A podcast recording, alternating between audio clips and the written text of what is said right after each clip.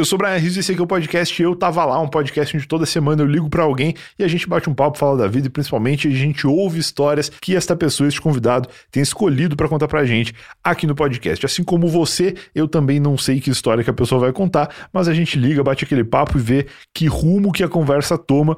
Hoje vou ligar para Rodrigo Cosma, um dos convidados mais recorrentes e mais pedidos à história aqui desse podcast. O Cosma foi o segundo episódio do Eu Tava Lá a ir ao ar mas foi a primeira gravação da história. Quando eu tive a ideia do projeto, ele foi a primeira pessoa para quem eu liguei. Aquele episódio, obviamente, é podre, a qualidade do som é horrível. E a minha desenvoltura como apresentador também é péssima. E tudo é ruim, mas a história é incrível. E Rodrigo Cosma já era incrível como ainda é um cara que se descobriu talvez comunicador na Rádio Atlântida lá no Rio Grande do Sul, participou do Pretinho Básico de diversos programas lá da rádio que depois viriam a se tornar podcasts e quando saiu da rádio se manteve podcaster, né? Hoje faz parte lá do time do Bairrista e também apresenta e participa de inúmeros projetos aí na podosfera, por assim dizer, um cara que participou muitas vezes Eu Tava Lá, se pá mais de 10 até, e sempre contou histórias muito legais, então acredito até que por isso as pessoas peçam tanto para que ele volte aqui no podcast. Hoje eu não sei sobre o que a gente vai falar, mas eu tive uma pequena impressão de que o Cosma vai trazer histórias do Lineu, que é o cachorro dele. Ele tem um cachorro chamado Lineu, já mencionou o Lineu algumas vezes aqui nas participações mais recentes dele, do Eu Tava Lá, a gente até ouviu o Lineu aí no fundo do, da ligação algumas vezes, mas acho que hoje vai ser por aí. Se não for, eu vou puxar histórias do Lineu, porque eu gosto muito de falar de cachorro, sou um pai de pet e gosto muito de falar desse assunto, mas vamos ver o que, o Cosmo nos traz, bater aquele papo, falar sobre a vida, ouvir histórias e tudo isso, como de costume, depois da vinheta.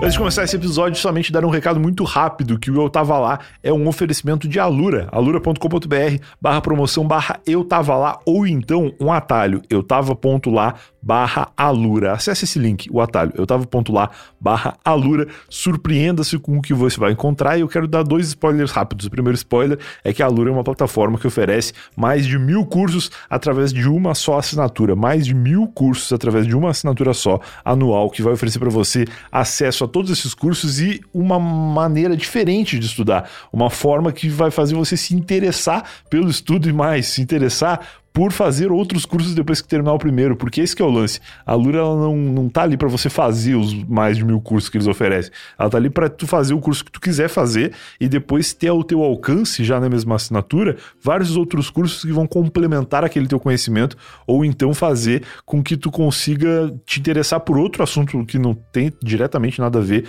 ali com o que você tá fazendo, mas que vai se unir ali ao conhecimento daquele primeiro curso e fazer você se tornar um profissional ainda melhor melhor do que você já é. O segundo spoiler que eu quero dar é que nesse link também tem é, depoimentos, testemunhos ali de pessoas que já estudaram na Alura e que mudaram suas vidas. A Alura realmente muda a vida de muita gente. Eles estão aqui no Eu Tava Lá desde 2019, patrocinando esse podcast, e eu recebo bastante feedback, assim, não é só os depoimentos que estão lá na página, eu também recebo bastante na minha caixa privada ali nas DMs do Instagram e tal, e, e eu fico bem feliz quando eu vejo as pessoas dizendo como suas vidas profissionais e pessoais melhoraram graças à Alura Alura. Agradeça a Alura por fazer parte aqui do Eu Tava Lá há tanto tempo. É a melhor maneira que você pode nos ajudar é, a fazer isso, né? A ajudar a manter a Alura aqui, ajudar a agradecer o patrocínio que a Alura presta ao Eu Tava Lá, é acessando o link, eu tava.lá barra Alura. Acesse este link e agora sim, sem mais recados, vamos ligar para Rodrigo Cosma e ouvir que histórias ele tem para contar pra gente.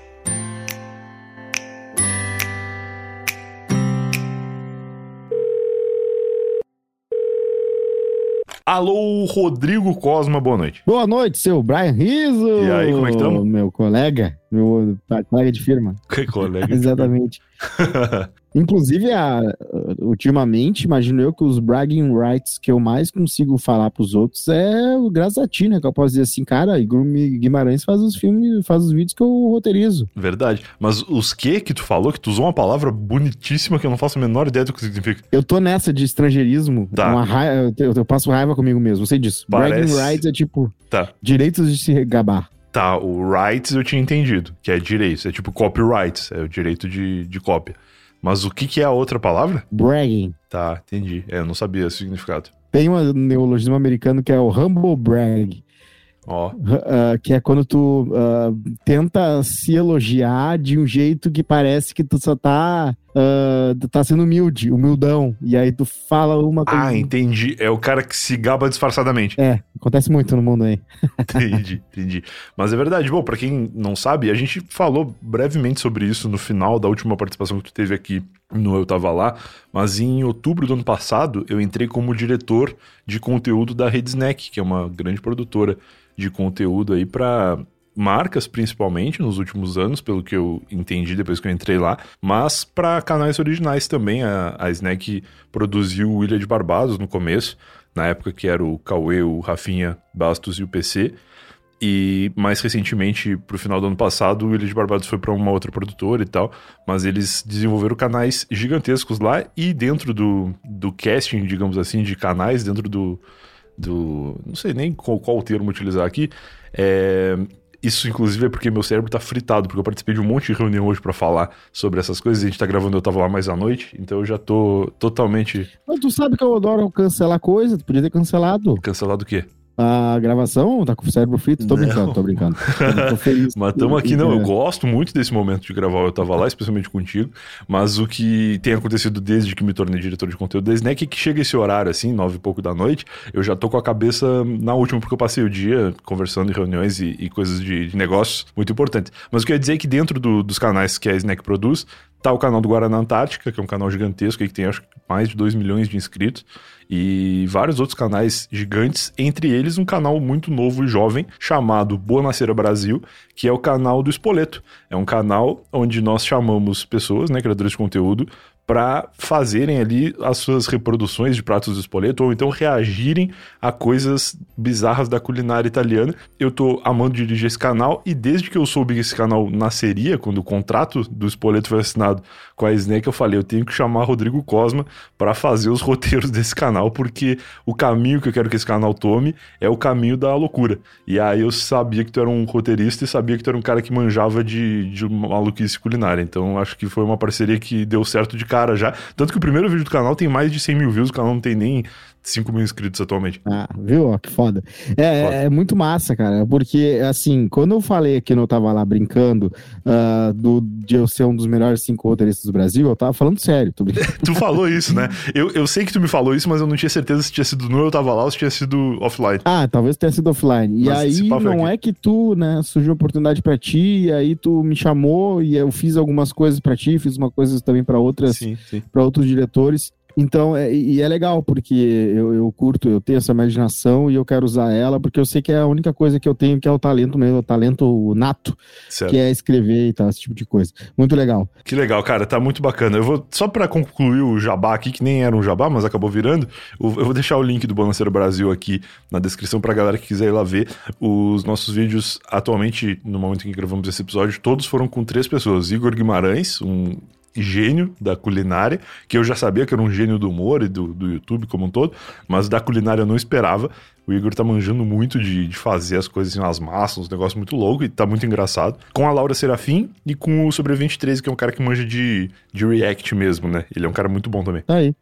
Maravilhoso. Aliás, aquele vídeo da massa com beterraba que daqui a pouco vai entrar, vai estar vai tá bem massa. Tá Espetacular. Bem massa. massa, massa demais, literalmente massa. Mas agora tu pode concluir o teu raciocínio aí, que eu te interrompi pra falar que o link tá aqui. Vamos lá. Uh...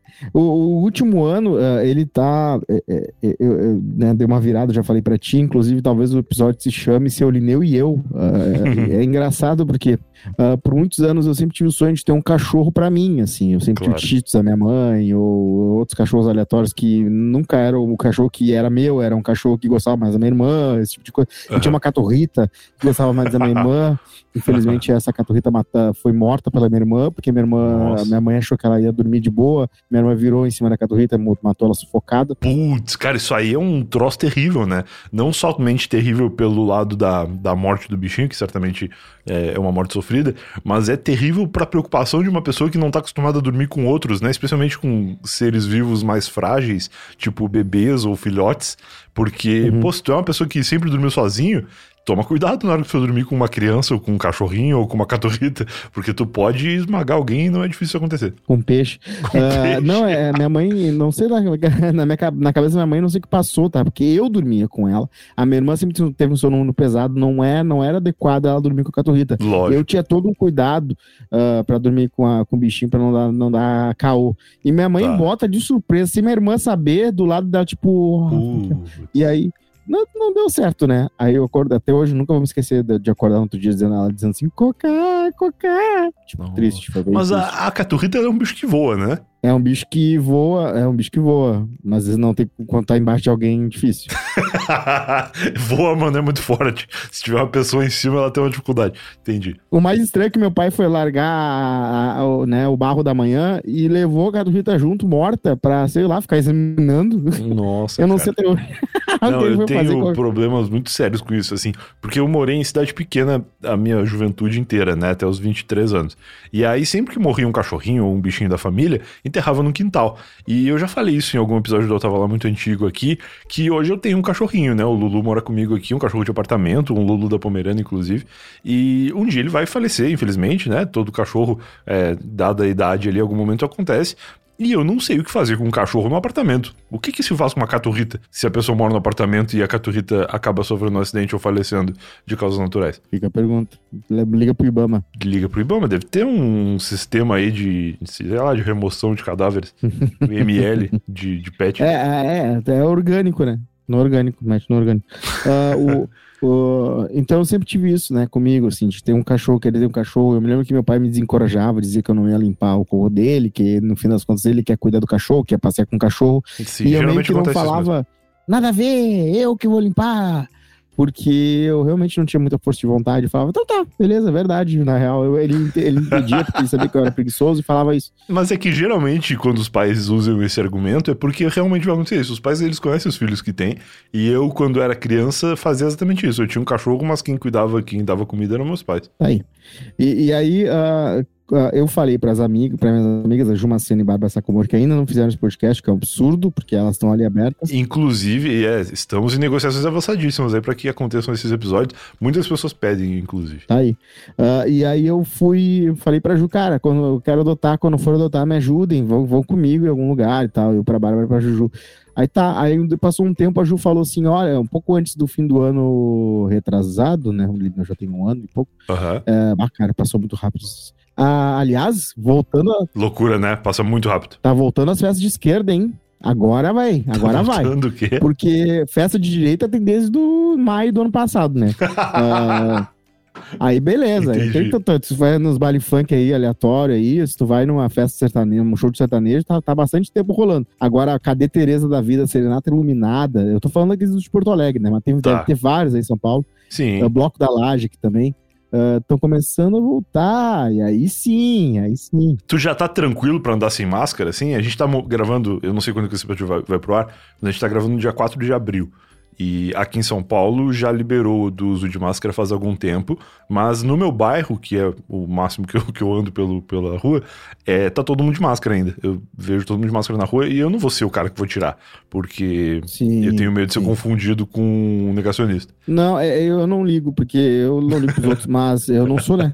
Ah, mas eu acho que, assim, como eu moro num lugar com baixa densidade populacional, que é no Noai, um bairro do, do, do Zona Sul de Porto Alegre, que tem uma praça gigante, que tem pouca gente circulando, eu acho Uhum. que passa um carro a cada três horas e meia aqui na frente da minha rua, Ah, mais tranquilo. de paralelepípedo, de paralelepípedo. Importante. Ah, eu, quando passeio com, quando passei com o Lineu, eu não, eu não vou de máscara, e faz um tempo já. E eu tô com três vacinas. Não, claro, eu também, tomei as três já. Mas é que aqui no meu condomínio é obrigatório o uso ainda. Ainda tá no elevador lá o aviso pra, pra usar a máscara dentro do- das dependências do condomínio. E aí é meio foda, porque eu não vou ficar de máscara no condomínio e saiu da porta do condomínio e tirar, sabe? Fico até com preguiça. Sim. Pô, faz dois anos que eu tô usando, eu vou continuar. E aí eu vou ali no mercado, vou aqui, vou ali e tal, sem sair do bairro, tá todo mundo de máscara, eu não tiro também. Mas ao contrário do que tu descreveu, o meu bairro é um bairro que tem muita empresa. Então tem muito fluxo de pessoas, né? E aí tá todo mundo usando, eu, eu continuo Tu, tu também. mora perto daqueles buffet de firma, que é os bifezão. Eu moro perto da Paulista, é meio que as pessoas descem pra caminhar rumo a esses buffets. Tem alguns por aqui também. Ah, coisa boa. Eu adoro buffet, que é perto de coisas que as pessoas que trabalham vão. Porque é sempre uma parada assim, porra, tem de tudo. Pastel de queijo, tem enroladinho de salsicha, tem Ai, Uma- sim, sim. Cara, os caras vão longe, fritura, fritura e fritura. Não dá pra. Eu não entendo como é que vai, quem é que vai todo dia, porque, meu Deus do céu, eu, ia, ia ser rápido. A, eu fui uma vez no, no fórum resolver um problema, eu, meus dois advogados maravilhosos, inclusive, que, que do lado do fórum tinha um, um, lugar desses, assim. Era tipo uma padaria uhum. com muito negócio frito. E aí era um fenômeno de pessoas de terno comendo fritura porque é muito desconfortável, né? Usar terno já é desconfortável, usar terno no calor é muito desconfortável, e usar terno comendo um enroladinho de salsicha no calor é um terror. E aí, tipo, todas as pessoas do, do estabelecimento estavam de terno, porque era todo mundo do, do fórum que tinha descido pra ir ali comer um negocinho rapidinho, né? Então tem muito essa característica nos lugares assim mesmo, né? Dependendo da região. Tá aí. Uhum. E, exatamente. E quando, quando eu decidi morar sozinho, eu, uh, né, e a Ju me falou do cachorro que tava para adoção, hum. eu falei, caraca, vou, vou adotar. Aí eu já avisei meus pais e tal. Meu pai, não, tu não vai adotar, tu tá louco, nada a ver, porque isso, porque aquilo, porque aquele outro. Porque... Tá... E uh, eu falei, não, não, pelo amor de Deus. Eu tenho 20, eu tenho pai, eu tenho 30, 33. Pai, eu tenho 33 anos. Eu tenho 8 anos a mais de quando tu me teve. Teve um filho humano. e tu tá falando que eu não sou capaz de ter um filho animal, um filho animal, sim, sim. oito anos depois de ter, ter, sido capaz de criar duas crianças, né? Depois da minha irmã, duas crianças humanas. Sério mesmo, tu acho que eu sou tão incapaz assim. Tu, tu, tu usou um argumento bom. O que, que ele respondeu? Ah, ele ficava lá, porque meu pai adora ficar ouvindo a própria voz. Ah. E aí eu acabei, no fim das contas, adotando. Uh, e eu tinha vários nomes, né? Vamos ver, cenoura, tinha, tinha coragem. Uh, uh, e aí acabou ficando uh, Lineu. Lineu. Bom, é bom. Que, né, em homenagem ao nosso grande uh, personagem da televisão brasileira, uh, interpretado por Marco Nanini. Grande papel da vida dele, em que ele interpreta um hétero, né? Então, um abraço para ele, ele realmente mandou muito bem. Será que é difícil interpretar um hétero ou para um hétero interpretar um gay? Não sei como funciona. Um cara tão fabuloso que nem o Marco Nanini conseguir fazer um cara tão é um boring. Ator Entendi. Né? entendi. Um cara, é verdade, porque ele era o pai de família tradicional chato, né? É, ele, ele tinha sim seus, seus, seus talentos e suas, seus momentos de charme, de elegância de, e de, né, de pai de família que né, vale se orgulhar. Sim. Mas ele era o Lineu, né? Lineuzinho! Eu só falei, só botei Lineu pra poder chamar o Lineu de Lineuzinho! Lineuzinho! que era como. Quem que falava? Como que era o nome do personagem? Que era o chefe dele. Era né? o, o Miranda? Não, não era Mendonça. Miranda, era o Mendonça, Mendonça, Mendonça, Mendonça. E eh, eu adotei o Lineu e eu aprendi muito com o Lineu. Eu aprendi muito com o cachorro, porque tem certas coisas que tu consegue filtrar do que, que é produto de cultura e do que, que é a natureza de um mamífero, vai saber, né? De um mamífero com, com, com, né, com um comportamento próximo da gente. E eu vejo, por Sim. exemplo, como é natural, como é raiz ciúmes, né? Como os, os ciúmes vêm da parte lagarta do nosso cérebro. Como é um negócio que não foi a cultura que falou assim, ah, seja ciumento com as pessoas, porque senão você vai perder elas. E tem muita coisa que pode culpar a cultura né? Um milhão de coisas. Racismo é uma delas, pelo amor de Deus. Agora, claro. o, como o cachorro é ciumento naturalmente, é como, é, como é, é, tu entende algumas coisas, como, como é o medo do cachorro, como é isso, como é aquilo.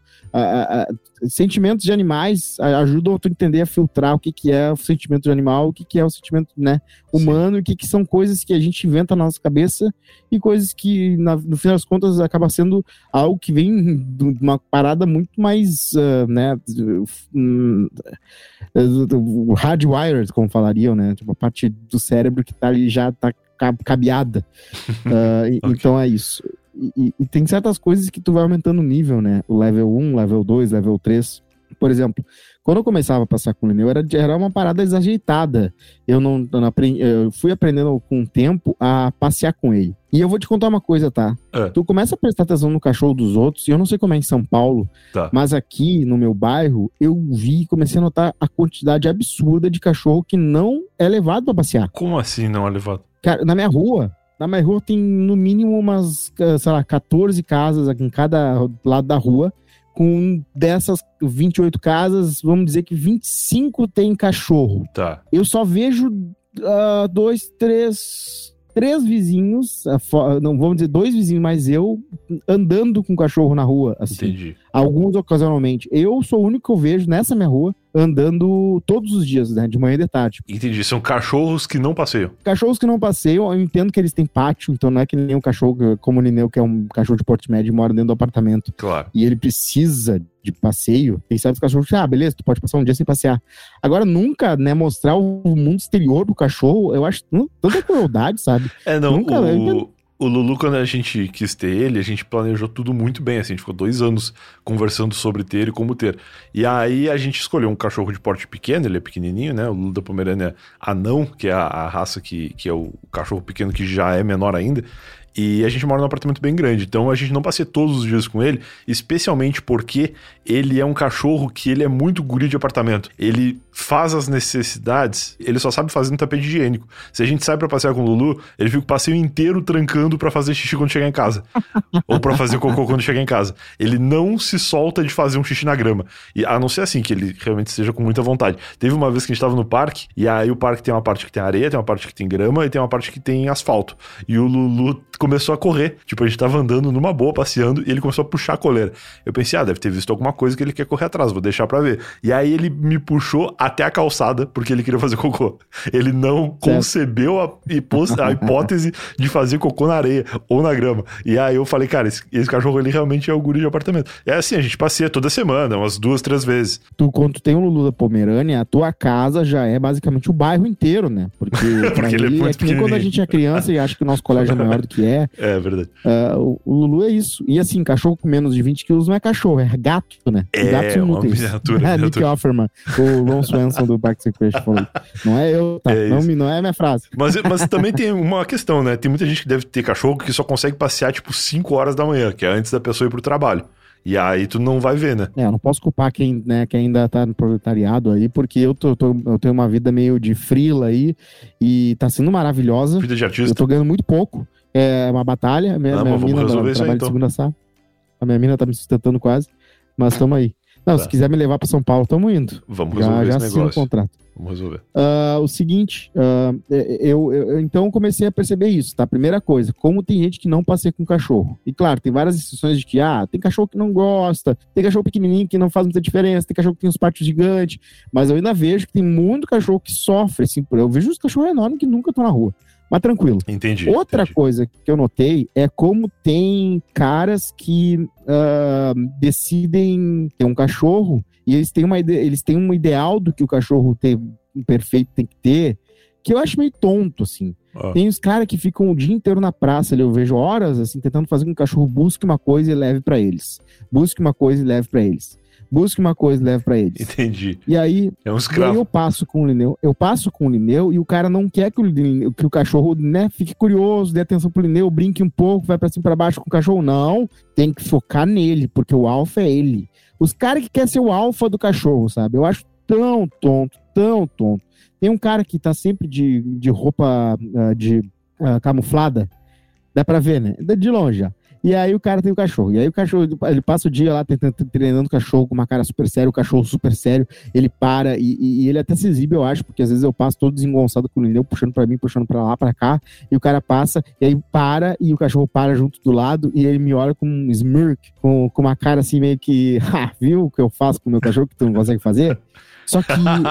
só é que tipo beleza. o Ash, assim, ele treinou o Pokémon dele, ele quer mostrar pra todo mundo. Exatamente. Só que esse cara treina cachorros, tá? Eu vi que ele treinou dois ou três caras na, na praça. Eu já tinha visto isso umas outras, outras vezes. Tá. E um dia esse cara pergunta pra mim. Ô, ô, ô, amigo, tudo bem? Eu vejo que, né, tu, tu tá sempre com o cachorro, com teu cachorro, bem divertido ele. Tu não quer treinar ele aí, botar pra, né, botar pra ele te obedecer melhor, botar pra isso, botar pra aquilo né, para te fazer o que tu quer e tal. Aí eu olhei para ele e falei, cara, uh, eu gosto de rebeldia. eu gosto do meu cachorro ser, né, ter o seu própria vontade, fazer, né, investigar as coisas, cheirar o que ele quer cheirar, me puxar.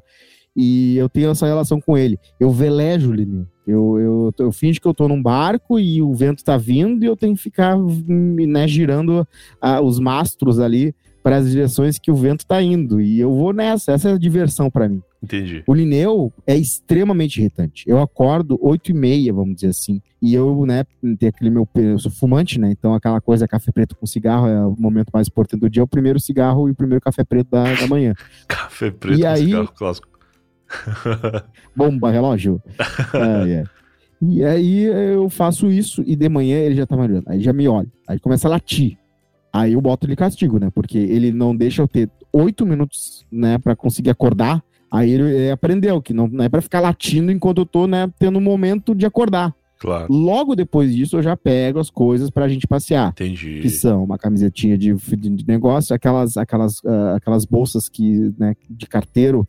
Aí eu já boto aquela aguinha dele, já bota isso, é, bota aquilo. Certo. E eu tenho uma coisa muito importante pra dizer sobre cocô, tá? Já, já falo. Por favor. Ah, já falo sobre cocô. Tá. Mas aí é isso. Então a gente passeia. Ele é extremamente irritante. Ele me enche o saco. Eu sei que eu tenho que sair duas vezes por dia. Mais importante que os trabalhos que eu tenho que fazer é sair com ele de manhã, um passeio grande, de tarde, um passeio pequeno. Ele não faz o cocô e o xixi em casa se precisar? Se ele tiver vontade no meio desse tempo aí? Puxa, tem que, tem que, tem que. Só dia que chuva, assim, que ele passa dois turnos em casa, que ele começa a usar o, o jornal. Ah, até que é bom, né? Que economiza jornal. Mas é, é isso que acontece. E aí eu, eu, eu- uma vez eu levei ele na pega, tá? aquele sábado de manhã, que é mais, até mais tempo e tal. Aham. Levei ele até um cachorródromo, que é andando aqui, dá bem longe. Legal. E aí eu levei ele nesse cachorródromo, que é um lugar, um terreno abandonado, pra, ah, deu briga judicial, é da prefeitura, aí ficou lá abandonado, daí os caras fizeram bonitinho e ficou um cachorródromo na frente do condomínio. Ó. E aí eu comecei, eu fui com ele uma vez. Aquele filho da puta aprendeu o caminho. E, e aí ele me puxava desesperado para eu todo dia de manhã naquela porra daquele cachorródromo. E aí todo dia o que, que eu faço? Vou no cachorródromo agora, né? Então a gente Tá. virou, virou basicamente um exercício, né? O que é bom, porque é uma das. ah, né, por mais que ele seja chato, é, é muito saudável tu sair, ah, né, depois de fumar, ah, tu sair duas vezes por dia, tu dar uma, uma pernada, tu né, fazer teus 10 mil passos do Google Fit, Importante. esse tipo de coisa. Importante fazer os É 10 mil importante. passos. Claro. Inclusive é a vida, né? Tu aprecia a vida, brisa na, no rosto, natureza, tu, né? Tu tá em conexão com, tua, com o teu redor, comunidade, aquela coisa toda. É, é importante, então, né? No fim das contas, o passeio acaba sendo bom pra mim também, né, talvez até melhor que pro Lineu. Duvido muito, não, não é. E então é isso. Não porque tu não caga na rua, eu espero. Mas fora isso, certamente é muito bom pra ti também. Ah, e aí eu comecei a ir no cachorródromo e eu descobri que tem um estereótipo de pessoa que vai no cachorródromo, né? Que são. ah, cada um, na real, é é bem parecido, assim. Ah, é, cada um tem a sua, tem a sua personalidade estranha, como é que eu posso dizer? Como é, assim, todo mundo é igual, ninguém é, então desculpa. Tá. Mas eu comecei a perceber que tem um tipo de pessoa que vai no cachorródromo, mas até agora eu não consegui entender qual. Uma hora eu vou entender qual. Mas é meio estranho, eu vou lá, tem a turma dela lá, as, mole- as mulheres deixam umas cadeiras penduradas na árvore com uma corrente, e aí de, de manhã elas vão Meu lá Deus, e tiram a corrente, botam a cadeirinha pra sentar, tomar o chimarrão e o cachorro ficar brincando. Cara, E isso aí é um muito negócio que aqui eu sinto muita Hum. falta, que é pessoas tomando chimarrão. Porque eu tomo chimarrão, sempre tomei, mas eu sempre tomei sozinho ou tomo com a Mari de vez em quando, quando, quando ela tá afim. Só que nunca na rua eu vejo alguém tomando um chimarrão. E, a- eu vejo muitos momentos em que um chimarrão cairia muito bem. Como, por exemplo, velho sentado na cadeira de praia, na pracinha, ou gente na cadeira de praia olhando o cachorro ou cuidando de uma criança brincar. E as pessoas, elas simplesmente não fazem nada. E no Rio Grande do Sul, todos esses momentos seriam momentos de tomar um chimarrão, né? E aí eu fico sempre pensando, pô, eu vou apresentar o chimarrão pra essas pessoas, porque a vida delas vai melhorar. Elas vão passar todo esse tempo que elas estão sentadas sem fazer nada, não fazendo nada, tomando chimarrão, que é muito agradável. Tá aí, tá aí. Ah, verdade. É, é legal. Faz falta também. o chimarrão, É difícil faz fazer, falta. né? Só o problema é ritual de fazer. que Não, é meu bom, é fácil. É prático. Ah, o, o, o cocô, tá? É, é engraçado porque a minha região aqui é muito, é muito da- diferente, assim, da, de uma vizinhança normal. Aqui é a meca dos terreiros. Ah, em volta da praça tem os, alguns terreiros, acho que uns seis ou sete. E quando tu tem um cachorro que tem uma praça aqui perto, e o teu cachorro tem, né, que é um virada de 20 quilos, que adora comer qualquer coisa que existe, que tem bicho morto, e tu mora perto de uma praça que todo dia tem oferendas de todos os tipos, basicamente um buffet livre para cachorro, na volta inteira. Quando tu fala terreiro, tu te refere a lugares onde as pessoas fazem oferendas. Coisa ali. de- Exatamente, é, terreiro é o, né, onde tem o candomblé e tal, e as pessoas vão usar, usam a Entendi. praça e as encruzilhadas aqui Tu perto falou- para colocar as oferendas. Tu falou terreiro e veio aterro na minha cabeça. Não é isso? É, O aterro? é Não, outra não. coisa. Tá. Ah, é até terreiro mesmo, Tá. terreiro de umbanda. E, e eu vejo que existe, eh, rola muito. Essa praça aqui tem de tudo, né? Tem inclusive cavalos. E Ó. é daí que eu quero falar do cocô, né? Ah, porque o cavalo caga é legal. O dono de cavalo, o cavalo pode pegar a Padre Cacique na frente do Beira Rio, aqui em Porto Aham. Alegre, Sim, o estádio Beira Rio do, do Internacional, já que são, né, o nosso público é internacional. Ah, ele, ele faz da uma ponta a outra, caga tudo e ninguém fala um ai. O cavalo pode cagar onde quiser e ninguém liga. Agora, o cachorro faz um cocôzinho. Deus me livre, tem que limpar o cocô do cachorro. E, e- e é no absoluto. O seu cachorro fez cocô, você tem a obrigação de pegar o plasticinho, plásticozinho, Sim, vai lá, cata o cocô do cachorro e bota no lixo. imediatamente. E- eu acho que é ah, um erro tão absurdo. E eu vou falar o quê?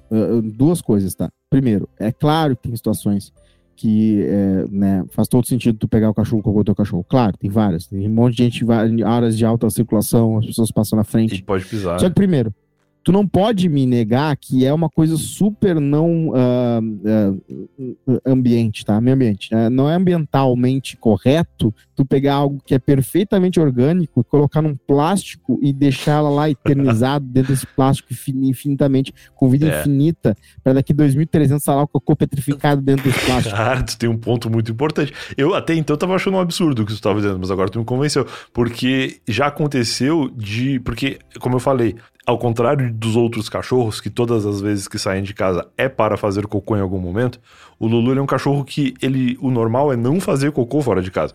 Então já aconteceu de em alguns passeios o Lulu fazer o cocô e a gente não tá preparado para isso, porque eu, ele nunca faz.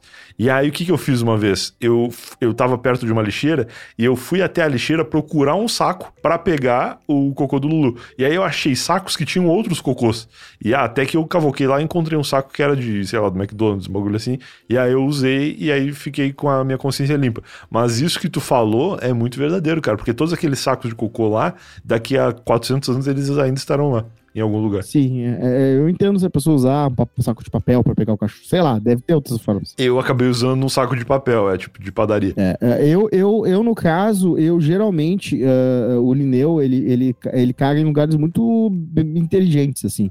Ele faz naquela, naquela, naquele canteirinho daquela árvore que ninguém passa por cima, porque tem uma árvore e tu vai passar Sei. pela calçada, não pela parte que tem a grama da árvore, eh, até porque tá embaixo da árvore, e, e esse tipo de coisa. Eu acho muito... Ele aduba, na verdade, ele não caga, ele aduba a árvore. Ele aduba a árvore. Perfeito. E, Cachorro e, consciente. eh, né, ah, eu não sei se tu já tentou pegar diarreia de cachorro, é bem difícil também. Quando o Lulu era é, filhote, ele já teve diarreia. É como catar água, é muito difícil. É muito estranho, é muito estranho. Ma- Mas, é isso, então eu vou aprendendo aqui algumas coisas com ele. E nessa praça é o horror, assim. Ele gosta de. Eu não sei se o Lulu da Pomerânia Ah. também gosta, o teu, o teu Luluzinho, mas o Lineu adora se esfregar em carniça. O, o pior cheiro do mundo, ele se esfrega. O Lulu nunca viu uma carniça. O Lulu, ele é muito guri de apartamento. É, o Lineu ele já viu todas as carniças. O Lineu já viu guaxinim morto, já viu gambá morto, já viu rato morto, já viu pássaro morto, já viu cachorro morto. Caramba. Essa Nonoai aqui, mano, é uma. Olha, tu é uma. É um terreno cheio aí. É, tem de tudo, cara. Eu já vi. é, Cena de crime. inclusive, como tu já sabe que eu sou um grande roteirista, eu tenho ideias de um filme de terror e, e- e várias delas vieram dessa praça. Ó. Tem momentos absolutamente aterrorizantes, assim. Tem uma vez que eu tava passeando por lá e ela é assim, é uma praça normal, gigante, ah, e no meio tem uma ilha de floresta. Então, várias entradas. Tem uma turma do crack que usa ali bastante, é o point deles ali. Entendi. E também tem. E, e também é um ponte de animais, assim, de tudo que é coisa. E também é um ponte de lixos bizarros. Certo. Então, esses dias eu tava vendo algo pequenininho que tava é, envolto em panos. Vários panos, panos, panos, panos.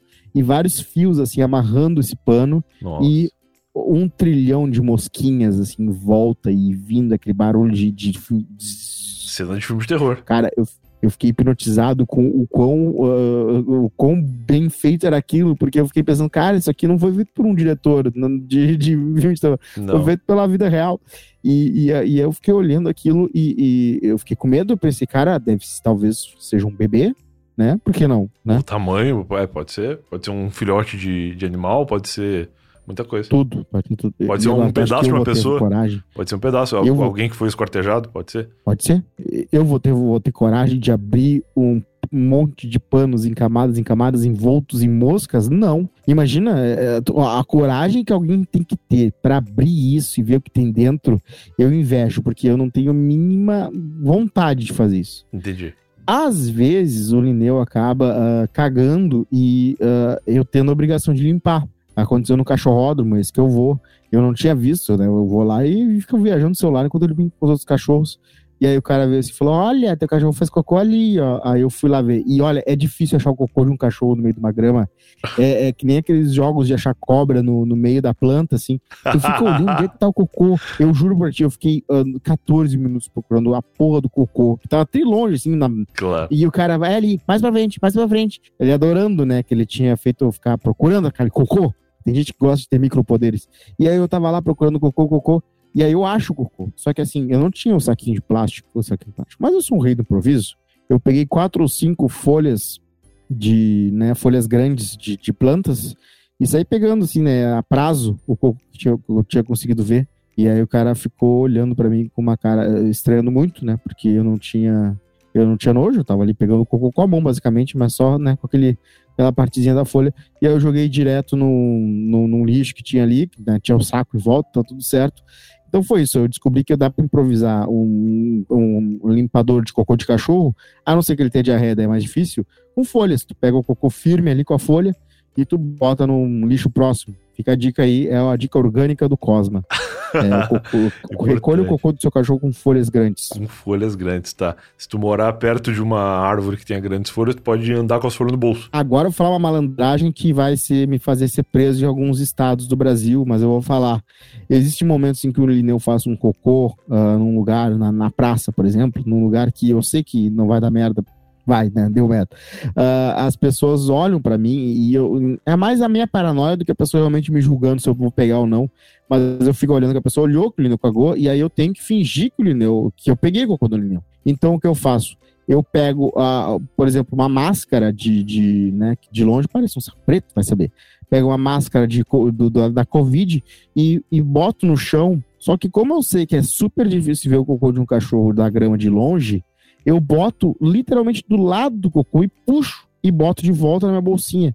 A pessoa tem certeza que eu recolhi o lixo, mas o lixo, o cocô continua ali. O coco continua perfeitamente colocado no lugar onde ele estava. e caiu, caiu aqui, caiu. Ah, não, não. Ah, tô brincando, tô fingindo que tu ficou tão bravo comigo que tu, caiu, que tu derrubou. eu pensei que. Tu falou caiu, eu pensei que caiu um cocô no meio da gravação. Não, caiu a ligação. E nem isso. Ok. Eu te, eu te julgaria muito se tu não tivesse me apresentado o teu argumento do plástico antes. Porque agora tu, tu, realmente me convenceu. Eu vou ficar preocupado na próxima vez que o Lu cagar na rua, porque eu vou ter que procurar uma folha. Eu acho que em São Paulo é mais fácil tu achar um saco plástico do que tu achar uma folha de árvore na rua. Então eu vou, eu vou ficar muito preocupado com essa questão aí, cara. Eu preciso pensar a respeito. É. É, eu já tem, tem alguns momentos, né, que tu se liga numa coisa, tipo assim, quando alguém. A primeira vez que eu li que a gente não tem que ficar se sentindo culpado pela, pela água que usa quando escova os dentes, uhum. porque o agronegócio usa 92% da água. Uhum. É, e aí eu fico, caraca, é verdade, a água potável é usada, na verdade, pela indústria. É por isso que eles ficam querendo botar na nossa bunda, mas na real é eles que fazem essa, esse absurdo de consumo de água. E eu entendo que é necessário, mas se tem alguma providência a tomar é nas empresas, né, para economizar água, não é. eu diminuir mas eu, ao mesmo tempo eu também, né? Não vou sair ligando todas as torneiras. É, mas eu acho que é muito aí, tem o um negócio de o que, que a gente consegue fazer, né? Porque é, é, claro que o agronegócio gasta muito mais, mas eu não consigo fazer eles gastarem menos. Aí tu pensa, não, o que que eu vou fazer, o que dá pra eu fazer? Que senão tu não faz nada. Então tá, ô, Brian, vai lá e, e, e limpa o teu HD apagando o uh, arquivo de texto, vê se vai funcionar. deixa os, fi deixa os filmes, deixa, os, deixa a trilogia do Poder Chefão. É, mas é que às vezes tu vai passar, tu vai passar quatro dias ali apagando todos os CXT, e aí pelo menos tu sente que tu fez alguma coisa, entendeu? Tu pensa, ah, fiz alguma coisa, me esforcei aqui. Se não deu certo, aí pelo menos eu me esforcei. É. Mas calma aí, a gente continua o papo com o Cosma, momento Alura, para lembrar que você pode ser um profissional ainda melhor do que você já é, e a Alura, patrocinadora deste podcast, oferece para você mais de mil cursos através de uma só assinatura. Você assina a Alura, tem acesso ao curso que você se interessar no primeiro momento, e depois mais de mil cursos à disposição para você escolher por onde quer continuar os seus estudos. A Alura é realmente uma maneira interessante de estudar. Eu sou um aluno da Alura e nunca fui um bom aluno em nada na minha vida. Na Alura eu me tornei um bom aluno, fiz mais de 20 cursos já e recomendo muito você aí fazer os seus primeiros por lá também. Acesse agora eu tava.lá barra Alura e conheça essa plataforma que é, sem dúvida nenhuma, a melhor plataforma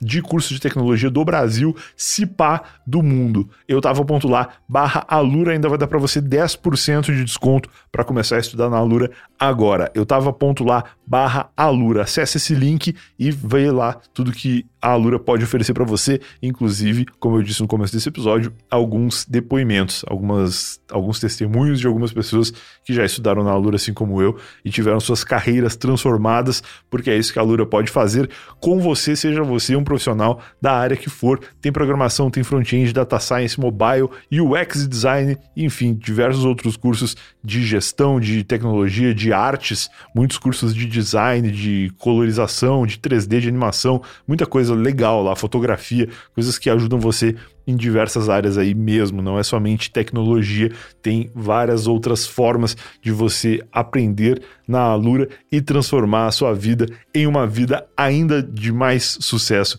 do que certamente ela já é. Beleza? Agora vamos continuar o papo com o Cosmo. Outra coisa que eu percebi passando com o Lineu é que, que como tem particularidade em cada cachorro que vai latir para ele. Uh, tem umas ruas que a gente passa que tem vários cachorros nos dois lados e parece muito quando aquela cena quando um cara entra numa prisão, é um novo prisioneiro, e aí tá todo mundo olhando pra pessoa e gritando e tal. É igual, porque são cachorros umas grades gritando pro Lineu. E aí tem dois, tem, tem lugares, tem dois Dobermans enormes, enormes, eu já postei isso uma vez, tem dois Dobermans enormes que quando o Lineu passa, eles ficam, tipo, subindo nas costas um do outro, e aí ficam os dois latindo furiosos, só que, tipo, abraçados um no outro por trás, basicamente. É como se dois caras estivessem me xingando, tipo, uh, abraçados, tipo, ah, vai chegar! Mas abraçado atrás, é, eu achei fofo. Tem vários, né? Tem, tem os cachorros que ficam dando pirueta quando o Lineu passa. Os cachorros ficam pulando no, na, na parede. Como o, o pátio é pequeno, eles ficam pulando e dando volta, círculo, círculo, blá, blá, blá, blá, blá latinos furiosos. Então tem vários momentos uh, que, que são únicos. E ele é um cachorro sociável, assim? Ele sempre se deu bem com outros cachorros ou não? Sim, exatamente. Quando eu falei que eu não queria um cachorro disciplinado, um cachorro que me visse como um alfa, eu, uh, eu falei que minhas prioridades eram diferentes. A minha prioridade é cachorro que tem que ser um cachorro gente boa, cachorro de bom coração, uhum. cachorro que gosta de levar carinho e fazer carinho, cachorro carente, cachorro que gosta de, né, cachorro, cachorro, cachorrão, cachorrão. Cachorro, e cachorrão. É, okay. é um cachorro sangue bom, nunca mordeu ninguém, gosta de cachorro novo, é curioso, é aventureiro, adora passear comigo. A gente faz umas aventuras, né? A gente começa de vez em quando a gente sai a esmo. Esses dias eu saí a esmo, aí olha só a aventura, a gente entrou numa. Assim, como o cara tá casado, né? O cara não tem aquelas aventuras que né, a gente já teve aí, tem várias histórias que eu contei aqui, várias que eu não contei. O meu grande erro é não saber quais que eu não contei, porque aí eu não conto as que eu não contei, que eu sei que são boas, porque eu não sei se eu não contei. Não, mas aí se tu quiser, se tu quiser começar alguma e eu já tiver ouvido, eu te falo. Eu tá tenho certo. boa memória. Uh, e aí a gente tava, esses dias a gente passeou, a gente chegou numa ferragem, a gente entrou por trás da ferragem, no terreno que tava aberto, a gente foi indo lá para baixo, assim, porque ninguém tava olhando, quando a gente viu tinha um porco gigante. Uh, né, dentro de um estabelecimento, eu não sei o que, que era, mas era um lugar que o porco tava lá, um porco enorme atrás dessa ferragem, no terreno baldio que tinha nessa ferragem. Tá. Terreno não baldio, no caso. Uhum. E, então tem momentos bem divertidos aí de aventura mesmo. A gente, esses dias a gente também subiu no terreno e aí quando viu tinham várias cabras me olhando assim e eu tava com medo delas me matarem. Oh. Mas a gente saiu correndo e deu tudo certo.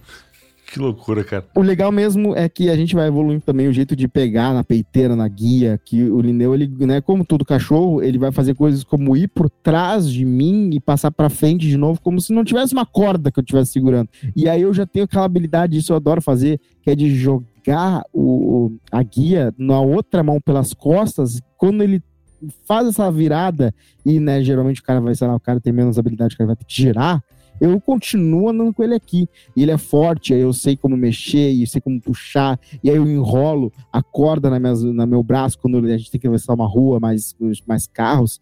Então, é, esse tipo de coisa vai te dando uma, uma vontade de passear mais e também te deixa feliz, porque tu tem um sistema.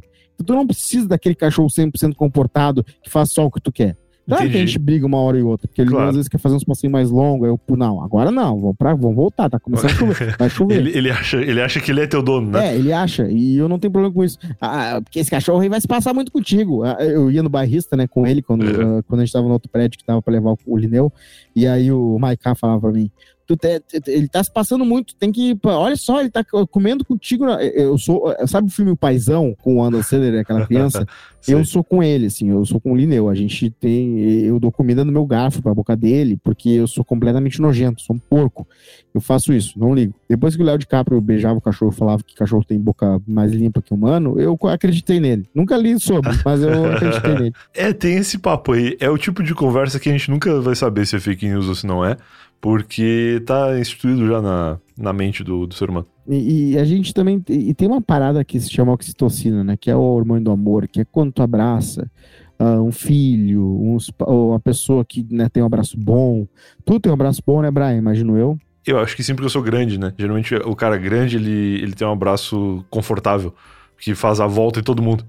É verdade. E, e eu comecei, eu, eu, eu fiquei viciado na oxitocina porque o, o Lindeu me, me transmite muita. Então eu abraço Tá. ele, a gente se aperta, eu cheiro ele quando eu chego, e aí teu, teu dia já melhora uns 3%, o que já tá ótimo, né? Porque o mundo aí, ele tá cheio de coisa que melhora o dia. Então 3%, 3% é a passarinhada, é o long neck, é o energético, é o neck. cigarrinho e é o abraço com o cachorro. Quando tu vê, teve, passou mais um dia, né? Tu venceu mais um dia sob o olhar sanguinário do, do vigia.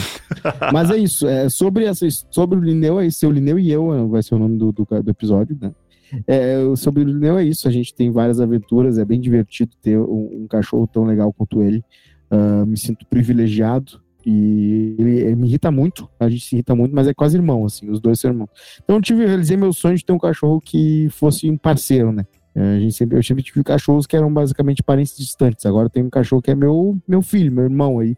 E tu entende um pouco mais sobre como é que funciona o amor. E, sim, Claro verdade. que não é igual a um filho, né? Mas é, é uma coisa que também ajuda, assim. Tu entende mais do que que é, do que que é, É. uma criatura, que tu tem que, né? Que depende de ti, que tu sabe que é tu que faz, a, a felicidade dela depende de ti e tal. É divertido, cara. É, eu percebo que é sempre problemático quando tu cita é, o, o, o cachorro, né, no ca- no caso o, o pet, o gato, ou seja lá que animal for, num exemplo de paternidade, porque quem é pai e quem é mãe tem uma noção completamente diferente e mais complexa do que a gente nesses assuntos, né? Mas eu que não sou pai, é exatamente isso aí que tu falou. É a, a uma vida que depende de mim e quando o Lula era muito filhotinho, pô, tem que levar ele no veterinário, tipo, de madrugada, e já aconteceu mais de uma vez. A gente tem que ir assim, porque ele tava meio mal na madrugada, e a gente não vai esperar amanhecer pra ver o que, que vai fazer. E, tipo, isso é uma coisa que tu pensa, pô, eu nunca tive uma responsabilidade desse tamanho. E aí tu acaba relacionando, né, com, com um pai e tal, porque os meus pais tiveram essas responsabilidades comigo quando eu era criança. Mas eu imagino como deve ser realmente ter um filho. E aí, quem sabe um dia tu vai vir aqui como o papai Rodrigo Cosma pra contar pra gente tuas aventuras de pai de ser humano. Talvez, talvez. Eu quero muito um dia. E- é, quando tu tem um filho, o legal do filho humano é que ele aprende a falar, né? Então tu pode ter ou um papagaio ou um filho humano. É, mas um deles vai aprender a falar e fazer, né? Falar com coisas mais, mais sentido do que o outro. Exato. Ah, mas é até uma certa idade, depois- depois de uma certa idade, né? Porque antes é a mesma coisa. e a mensagem importante é tome cuidado ao dormir com qualquer um dos dois. O papagaio, ele também não deve ser muito tranquilo de dormir do lado. É um pouco preocupante. Tá aí. Cara, tá sendo uma, uma experiência muito louca essa minha vida nova. Agora tem Airbnb. Eu acho que da última vez que a gente conversou eu já tinha falado sobre isso. Tu não tinha falado sobre isso, eu acho. Eu sei dessa história, tu inclusive já me convidou pra ir conhecer e eu tô com muita vontade de conhecer, porque eu fui ver a região onde fica e é um negócio maravilhoso. Queria que tu contasse do zero essa história aí para as pessoas que estão ouvindo saberem, quem sabe até se tiver um link a gente deixa aqui também pra galera poder ver as fotos, porque é um lugar muito bonito. Ah, é verdade. Então vamos lá. Eu, eu, eu conheci a minha, a minha queridíssima namorada, a senhorita Micaela Grubb. Ela é soberana da, de, da Outubro de Maratá, que é Exato. uma cidade de 2 mil habitantes, mais ou menos, de colonização alemã. Aham. Ah, que é no meio do nada aqui no, no- tu tem que é escondido demais só com GPS pra achar porque tu pega todas as ruas que tu não pegaria até chegar lá Ok. Uh, passando por um, por um frigonal, um ex-abatedouro que tu dobra, que uma vez também foi um momento de ambientação de filme de terror.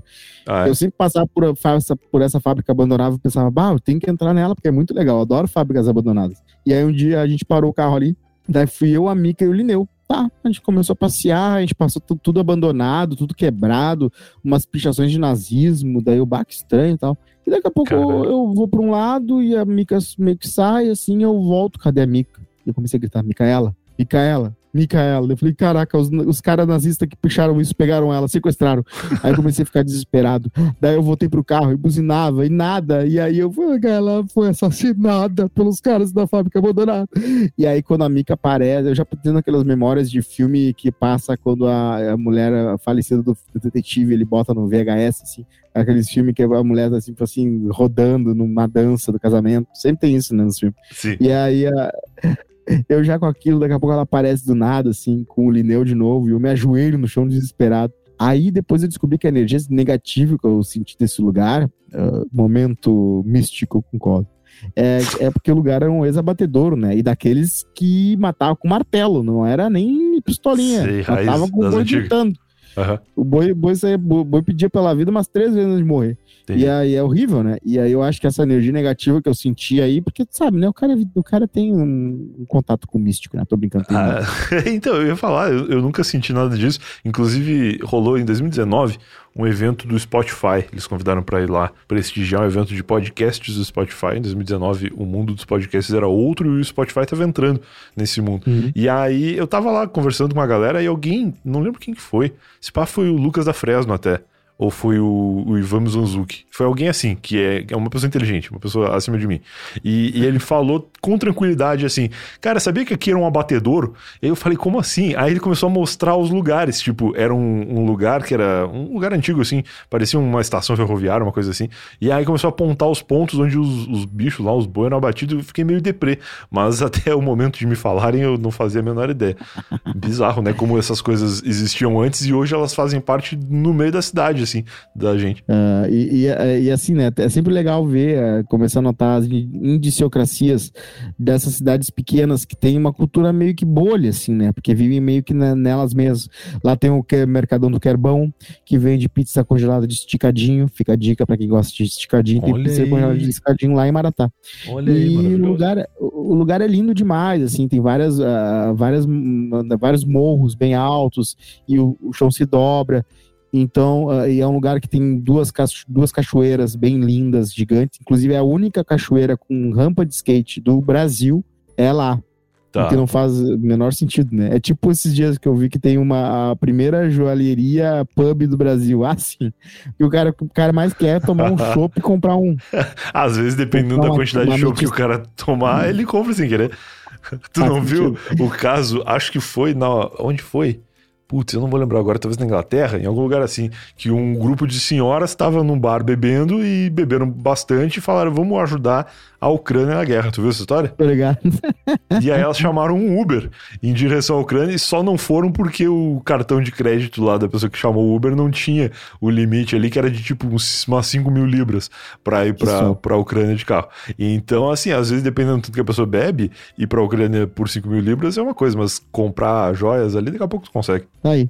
E, e aí tá, Maratá tem o Gold Beer, que é uma cervejaria maravilhosa. Boa. A Mica trabalhou, uh, não, é feita com, com cereais alemão, alemães, Claro. é, negócio de louco. Como Lá tu tudo o na cidade, próprio- provavelmente, né? Sim, tu tem o teu próprio uh, da caneca que tu deixa dentro de um, de um lugar lá que tu fecha. Então, tu- quando tu vai lá, tu abre e pega a tua caneca. Que nem a mulher que pega a cadeira do Cajrodon, tá lá, tá sempre, tá sempre a caneca dela lá. Tá sempre E ali. aí o- a- tem essa Gold Beer e tal, tem isso, tem aquilo. E a Mica tem uma casa que é absurda. Se tu olha da parte de trás da casa pra trás, é lindo, é quase um mirante, assim, é muito bonito, assim. é- e, e ti- e eles não tinham nada, assim, eles tinham só a casa deles e um apartamento que o pai da Mica, o seu Mauri Grub, queria dar, eu acho que de, né, de, de, pra ela, pra ela morar ali. Certo. Ah, E aí e eu falava, cara, vocês têm que ter um Airbnb aqui, pelo amor de Deus, olha essa vista linda. Ele, ah, nada a ver, não, vista linda, cara, vista linda, linda, linda. Pelo amor de Deus, bota o Airbnb se for fazer uma coisa. Daí ele tava pensando em alugar, alugar para uma moça estudante. Eu falei, cara, vão alugar por 400 pila, porque é o preço da, da região, é isso, né? Vão alugar por 400, 600 pila, sendo que vocês podem fazer uma diária de 150. Para uma pessoa que vai ficar aqui um mês inteiro, não vai aproveitar. O legal é trazer gente casual, que quer ver a cachoeira. O lugar é 400 metros da cachoeira, cara. Tu pode ir andando e tu chega na cachoeira do lado ali, linda. Uh, é uma, uma das casas mais próximas da cachoeira, assim. Mais umas duas, três casas pro lado já não tem mais casa. E aí só cachoeira. Então é um lugar muito estratégico para turismo e vocês estão perdendo dinheiro. Aí tá, vamos, aí a Mica comprou ideia, o pai da Mica comprou ideia, daí eu falei, não, tem que ter uma banheira, tem que ter um, uma jacuzzi, tem que ter algo, algo que chame atenção nas fotos, né? Até porque tem muita gente que filtra, né, por ah, por isso, por aquilo. E aí o pai da Meca, ah, quer, será? Será assim? Tem que ter terraço, tem que ter banheira. E aí o pai da Meca foi lá, né? O pai da Meca é mestre, é mestre de obras, né? Ele, é, ele é pedreiro, ele fez 200 casas. A Mica passa assim comigo, assim, pela região, várias casas foda. A Mica, ó, oh, aquela lá foi meu pai que fez, aquela lá foi meu pai que fez. Então gente, eles têm uma história com a cidade, sabe? E o pai da Mica é muito bom nisso. Ele é carpinteiro Entendi. também muito bom. Ele faz vários móveis da casa, um negócio de louco, assim. E a gente foi fazendo low budget ali, pegou uma cama aqui, pegou uma cama ali, deixou um negócio bonito, porque a Mika, ela fazia interiores, ela tem todo, ela tá ligada, ela tem o tino da parada, assim, de decoração, de, de arquitetura e tal. Inclusive, ela tá trabalhando numa loja de rico, que se chama Belo Banho, que tem acabamentos absolutamente caros, assim, vindo da, vindo da Itália, coisas absurdas, assim, marcas incríveis que é o único lugar do, assim, do Rio Grande do Sul, né, que tu pode achar tais marcas, é, são as Belos Banhos, que tem acho que três, uma em Gramado, uma em Caxias do Sul. E a amiga tá trabalhando lá, tá trabalhando muito, porque a Mica é uma esponja, né? Ela começou a trabalhar, já, já sabe tudo que é, uh, todas as firulas, todos os tamanhos, isso e aquilo. É surreal, assim, que ela tá aprendendo. E o lugar é incrível, o lugar tem umas, umas, umas bacias, né? Como se fala, tem banheiras absurdas, aqueles chuveiros de rico que tu entra e fica sentado no mármore, enquanto a água sai por todos os poros do, do sei lá, é um lugar absurdo. e, e, então ela teve, teve, teve, teve, a mãe. Então a gente fez um negócio, né? Conseguiu gastar o menos possível e fazer legal. um negócio bonito, legal. Até porque a, a, a vista que se, que se vende, né? Não precisa ter um lugar lugar é. incrível se a vista é linda. Muitas Mas, vezes assim, as pessoas gente... que, que procuram o Airbnb, inclusive, elas nem estão de fato indo para aquela cidade e precisam de um lugar para ficar. Elas estão procurando Airbnbs que ofereçam experiências legais. E a vista tem muito a ver com isso, né? Isso, exatamente. Então a gente. A pessoa quer tirar uns dias ali num lugar legal e apareceu o Airbnb nessa região, é para lá que ela vai. É, e, inclusive o único Airbnb de Maratá é nós. Eu acho que tem Uh, tem nós e mais um, um, prédio no centro, mas aí é basicamente outra cidade, né? Porque tá no meio de Maratá. E a gente tá falando uma parte mais uh, reclusa, assim. E, e tá lá, eu, vontade, minha vontade de comprar todas as casas de Maratá e fazer Airbnb e tudo, porque é um lugar muito legal. E assim, a gente já botou em dezembro e, e não teve mais, não, não parou mais. Assim, todo fim de semana tem algum casal lá. E a Mika é toda deliciosa, ela conversa fogo com a pessoa. É, tem gente que vai lá para o dia dos namorados aí, quer deixar um, legal, um, ambiente com rosas, com isso e aquilo. A Mika se dá o trabalho de, né, de, de fazer tudo toda a produção pra pessoa te receber um namorado lá dizendo, ah, feliz ano, fica mais comigo, tô brincando. Uh, e aí, é, é, o lugar é incrível, assim, tem dois quartos, tem dois quartos, uma vista de tirar o fôlego, aquela coisa toda. E aí começou os comentários, né, aí foi lindo. Começou a vir os comentários, inclusive o primeiro foi, uh, foi de uma pessoa que só falou top. Uh. Aí a segunda foi top. Aí a terceira foi um texto de seis parágrafos sobre como a cidade é incrível, como tem o Kyle Stick Pô, que susto. Eu ia falar que geralmente a pessoa que escreve muito é porque ela tá puta. Mas não, ela foi uma pessoa que escreveu muito de agradecimento, uma pessoa grata. Sim, Sim, tudo lindo, Bonito. tá? A galera sempre elogiando muito. O lugar se chama Grub House. Eu não sei se dá pra procurar assim no Airbnb. O que dá pra fazer é botar Maratá, Rio Grande do Sul. Não tem um link? Vai não dá aparecer. pra compartilhar o link? Uh, claro, pode, posso mandar o link depois. Apartamento. Uh, tem no Instagram, né? Grub House. Uh, como é que é? Grub House. G-R-U-B. Ah, me manda. H-A-U-S. A tua, a tua soletrada foi muito boa, mas eu sei que é difícil para muitas pessoas que estão ouvindo o podcast fazendo outra coisa. Então me manda o link no WhatsApp que eu vou botar na descrição do episódio aqui. Vamos lá, galera. Vamos pedalando. Vamos pedalando. Eu sei que tá aí pedalando agora. Eu sei que você tá ali meio. Tem uma pessoa que tá. Eu tenho certeza, tem, tem uma várias. pessoa que tá agora na Coreia do Sul, uh, ouvindo BTS no, no, no, telefone. Na verdade, não ouvindo lá na modinha, né? Tá pagode japonês.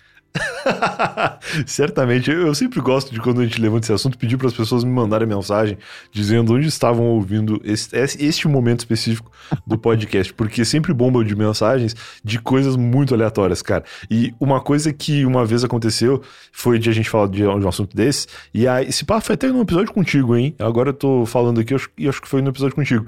E duas pessoas diferentes que não se conheciam, não tinham contato nenhum entre si, mandaram mensagem dizendo que trabalhavam ouvindo eu tava lá em fábricas no Japão. Sim, mas de navios, uma guria que trabalhava na fábrica de navios, né? Eu conversava com ela. Não sei se era fábrica de navio ou se era fábrica em navio.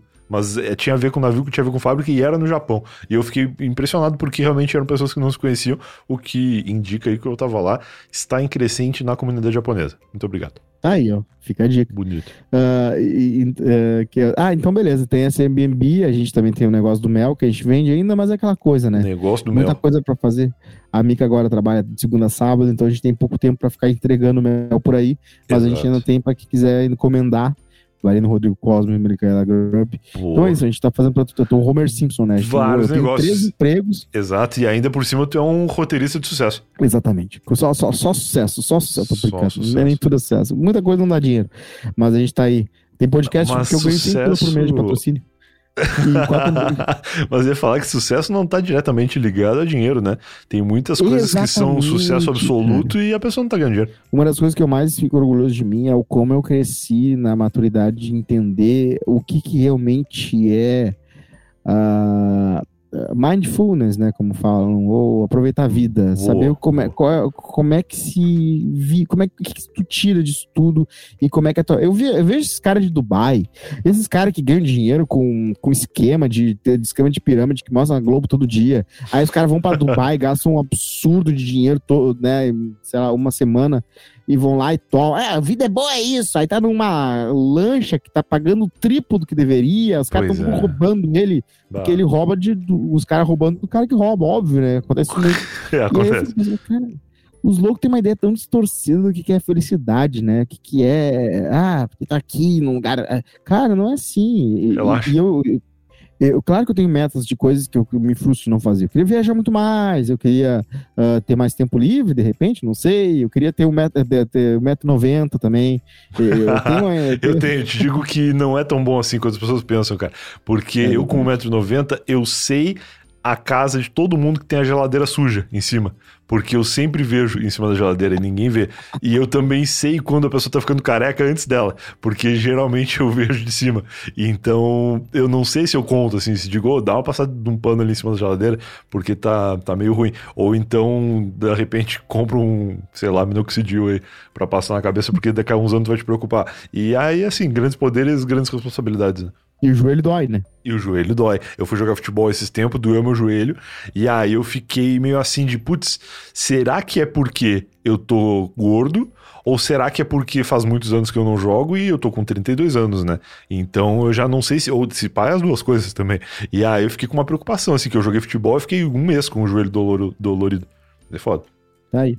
Não, é, e, e- e- eu acho que apreciar, a, consumir a arte e conteúdo, pra mim, me deixa muito feliz. Então, por exemplo, eu vejo os caras sendo milionário, aí passando em viver ah, em iate com orgia, aí não vê uma série boa, sabe? Não Ah, vê é. um filme legal, Não, não, tá vê, sabendo não o vê que o tá rolando. do, do Doutor Estranho, não, não, não, não ouve uma música foda, assim, só ouve aquelas, aquelas top 15 que rola, top today, top hits. Sei. Porra, mano, vamos, vamos vive. A viver é aprender, a É viver é, é- é- é- é saber o que tu gosta e é isso aí.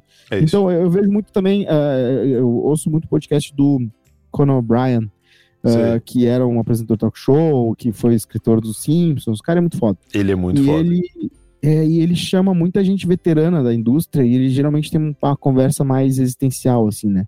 Importante. E é incrível como vai pessoas lá que já atingiram sucesso absurdo em tudo. E eles falam, cara, como é uma brisa, é é como uma brisa de bom ar quando alguém te elogia. Às vezes tu tá, tu tem o teu filme, estourou, deu tudo certo, tá todo mundo te elogiando, a crítica tá adorando, o público comprou, foi ingresso, foi todo mundo.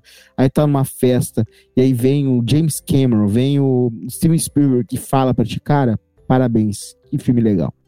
Importante. E aí tu diz, cara, eu vivi a vida inteira imaginando um momento como esse. Claro. E foi um sopro na minha cara como um bom ar. Ah, passou ali e deu. Ah, a, a, vontade de continuar tendo uma cenoura na frente da tua, do teu, do teu corpo, né? Pra te continuar perseguindo, continua.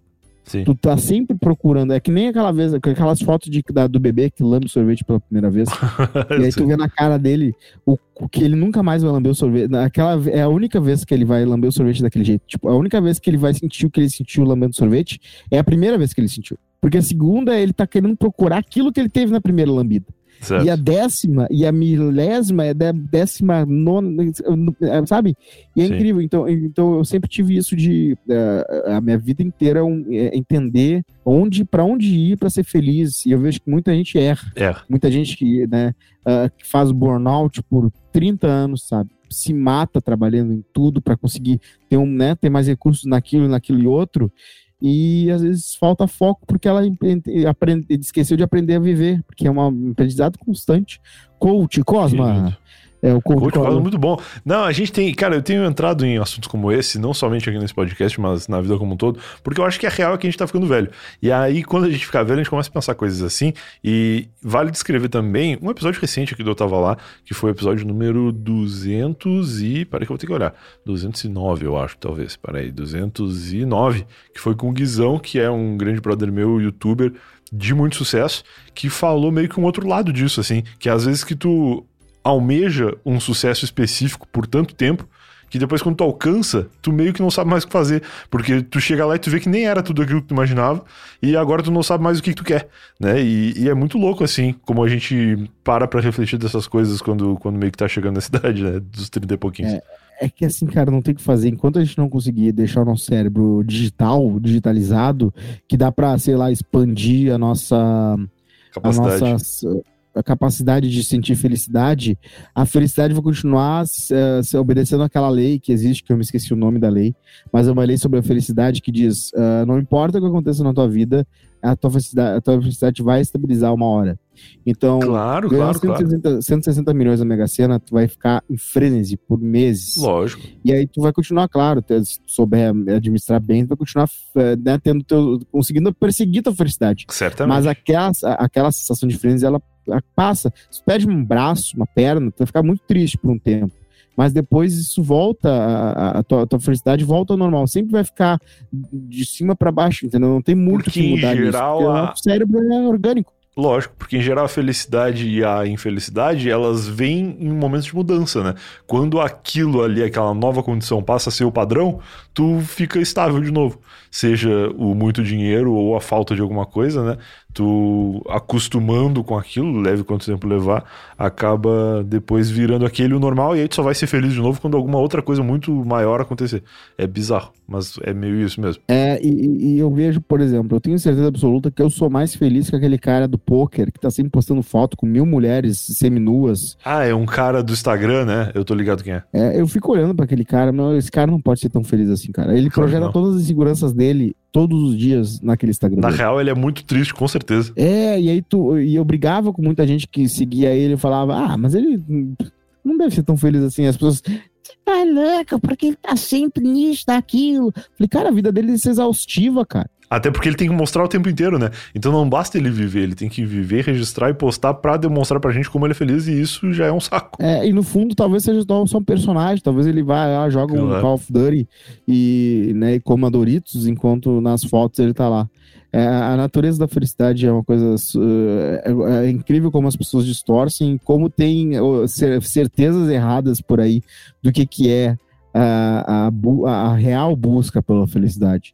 Então, eu sou muito tranquilo nisso. Eu, eu, eu tentei entender muito é, como é que funciona tudo. E eu tô, né? Eu não tenho plano, não tenho metas. Eu tô vivendo, né? Do, aventuras e, e, o mundo ele dá, ele bate na tua porta uma hora, né? Claro. E tamo aí. E eu tô sempre em busca, claro. Mas eu vi que é, é uma libertador tu entender é, o como é que fala é Jomo tem o FOMO, né? Que sempre falavam que era o Fear of Missing Out, medo de perder alguma coisa. Bah, tá rolando uma festa, tá rolando GK. Por que, que não me chamaram pra falar fazer GK? Ah, e o Lollapalooza tá rolando, tá todo mundo feliz lá na frente lá do cara. Todo molhado na chuva, uma merda. É, e tem o Jomo, né? Que é o Joy of Missing Out. Tu perdeu, tu tá feliz por ter perdido. Tá. Bah, eu não fui naquela roubada, tá rolando. Tá, e, e, é isso. E aí tu vai começando a aprender a gostar muito mais de rolê aleatório. Uh, sábado eu tava na festa do, de uma festa de amigos do Jair Kobe, o guri de Uruguaiana, Sim. com o Alorino, porque Sim. o Alorino tava vindo pra cá. E aí ele foi convidado por ele, porque ele fez um podcast e tal, com, o- com né, o, o, o pod, é, o nome Aham, assim, aham. ah, do, do guri. E aí eu fui na festa e era um rolê completamente aleatório, a galera mais assim, mais, mais, mais faixa etária mais, né, mais pra cima, né? A turma já com harmonização facial, é meio que uma, uma, uma- uma certa, um corte da elite de Porto Alegre, mas uma, específica elite ali de pessoas que né? De pessoas que viraram amigos ao longo da vida e estão ali juntos. Sim. E é, foi interessante, porque ao mesmo tempo que tinha que levar tua comida, tinha open de Freixenet. Nossa. E é, pra mim não consigo encaixar que o cara leva o bolacha, joga e sal, mas toma Freixenet de open. E, e teve isso com o Green Cracker, o cara dando Miguel do Green Cracker, da enroladinha de salsicha, que comprou na, no Zafari. Mas é, foi uma festa completa, foi divertidíssima, cara, foi divertidíssima. E daí o, o Jair pediu pro, pro Alorino subir no palco pra falar umas coisas, eu comecei a rir antes dele começar a falar. Foi muito legal. Tinha o Carlos e Vanessa também estavam lá. Olha aí. O Lorino é um cara engraçado, eu quero chamar ele que não tava lá. Eu gosto dele. Pode chamar, o passo de contato ele é super acessível. Eu encontrei com ele uma vez num evento em Curitiba. Eu acho que era Curiti- Curitiba Social Mix o nome. E ele era o mestre de cerimônias lá, ele é um cara muito gente boa. Mas eu vou, vou falar contigo depois pra pegar esse contato aí, porque eu não tenho mais, acho. Fechou. Ah, eu acho que a minha irmã. Ah, minha irmã. Eu acho que a minha patroa. Ah, será que isso é fraude? Explica. A minha patroa terminou a janta ali. Quer que eu possa perguntar pra ela só pra ver? E aí eu volto aqui pra. Não, mas vamos se despedir já, porque inclusive eu tô ouvindo raios e trovões aqui. Eu acho que a qualquer momento a luz pode faltar, porque São Paulo tem dessas, né? Eu não sei aí como é que é, mas aqui no meu bairro, pelo menos, começou a trovoada, daqui a pouco a luz acaba. Então, quero, cara, primeiro de tudo te agradecer, foi muito legal esse episódio aqui. Já fazia algum tempo que tu não participava do Eu Tava Lá, as pessoas já estavam pedindo bastante pra tu voltar, e queria te agradecer pelo papo do episódio que certamente se chama é, Seu Lino e Eu, mas que terminou com grandes ensinamentos e reflexões sobre a vida como um todo, não somente como a de um pai de pet que tem sido aí nos últimos tempos. Exatamente, a chave da felicidade é uma TV 58 polegadas 4K, um Play, Play 5, ah, uns 4, uns 4 game bom. Play 5. Eu tô, com uma, eu tô com uma de 70, eu exagerei. 70 polegadas é a mesma história. É maravilhoso no começo, tu fala, putz, venci na vida, era tudo que eu queria. E aí depois de um tempo já vira normal também. Então, assim, 58 é legal, é mais barato. Tu pode ficar Tá feliz aí. com isso.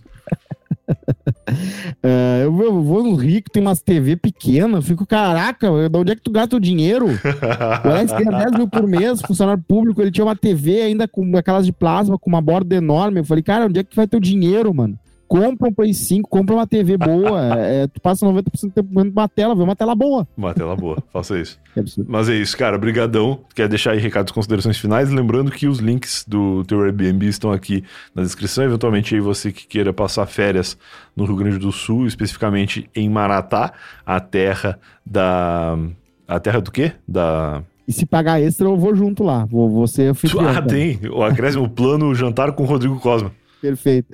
É, no Instagram, arroba Rodrigo Cosma, seu SMA, eu tenho vários podcasts, eu tenho podcast Keeping Up with the Pop, com uma das, a uni, uma das quatro brasileiras, é a única gaúcha a votar no Globo de Ouro, a Miriam Spritzer, que mora em Nova York. Pô, inclusive, participará do Eu Tava Lá, que eu ouvi dizer. Aí bota, tá, tá, tá, o grupo tá bom. O grupo tá bom. É, Keep Up with the Pop, tem um Queimando Filme, que a gente só fala de filmes ruins. Eu falei do último episódio, a gente falou de como se tornar o pior aluno da escola. Eu tive que assistir inteiro. Tá. Ah, É muito ruim? Não, não é tão ruim assim, mas é, é aquilo, né? E aí é, é ruim, no sentido de dá pra falar no filme, num, num podcast de filmes ruins, Lógico, mas também lógico, podia ser lógico. bem pior, mas é, é- é bem ruim. Entendi. E é, o, Daniel Gentili, acho que o sucesso tem um cachorro na boca o tempo inteiro. Ah, e. é isso. E o que, que mais? Deixa eu ver. É, é isso aí, tem Quase Feliz, que rola todo dia, dá umas duas no do bairrista, que eu faço todos os dias, é bem legal, tem uma turma bem boa, o conteúdo é bem bom, a gente sempre fala de pautas quentes. Quase Feliz, Keep Up the Pop, KOF, e fica, ficamos por aqui, seu Boa. Brian Riso. Maravilhoso, cara. Brigadão. De novo, agradeço. E quando tiver novas histórias ou lembranças, volta aí, porque tu é um cara sempre muito bem-vindo no Eu Tava Lá e é sempre muito legal bater esse papo gravando, porque, como falamos no começo desse episódio, a gente tem trabalhado junto aí em alguns projetos e a gente acaba conversando todo dia sem gravar, né? Fechou? Bora. É mais. É isso? Tamo junto. Obrigado, cara. Um beijão pra ti, boa janta. Vou fugir da chuva agora aqui porque o negócio tá feio. Esse é mais Eu Tava Lá, se você veio até aqui, eu espero que tenha gostado. Grande Rodrigo Cosmo, um episódio mais conversado, mais papos soltos do que histórias propriamente, com começo, meio e fim, mas eu acho que é legal, é, foi, foi legal bater esse papo com o Cosmo, fazia tempo que a gente não gravava um Eu Tava Lá, já desde o ano passado, aí quase seis meses, e é sempre legal ter o Cosmo por aqui. De novo, se você curtiu, peça para que ele volte quando você achar que deve, e ouve outros episódios aí, não somente com participação do Cosmo, mas o próximo Eu Tava Lá pode ser agora, basta você querer dar uma navegada aí, que certamente você vai encontrar outros convidados bacanas e outras histórias divertidas para ouvir na hora que você quiser e na ordem que você decidir também. Beleza? Então é isso. Tchau, tchau.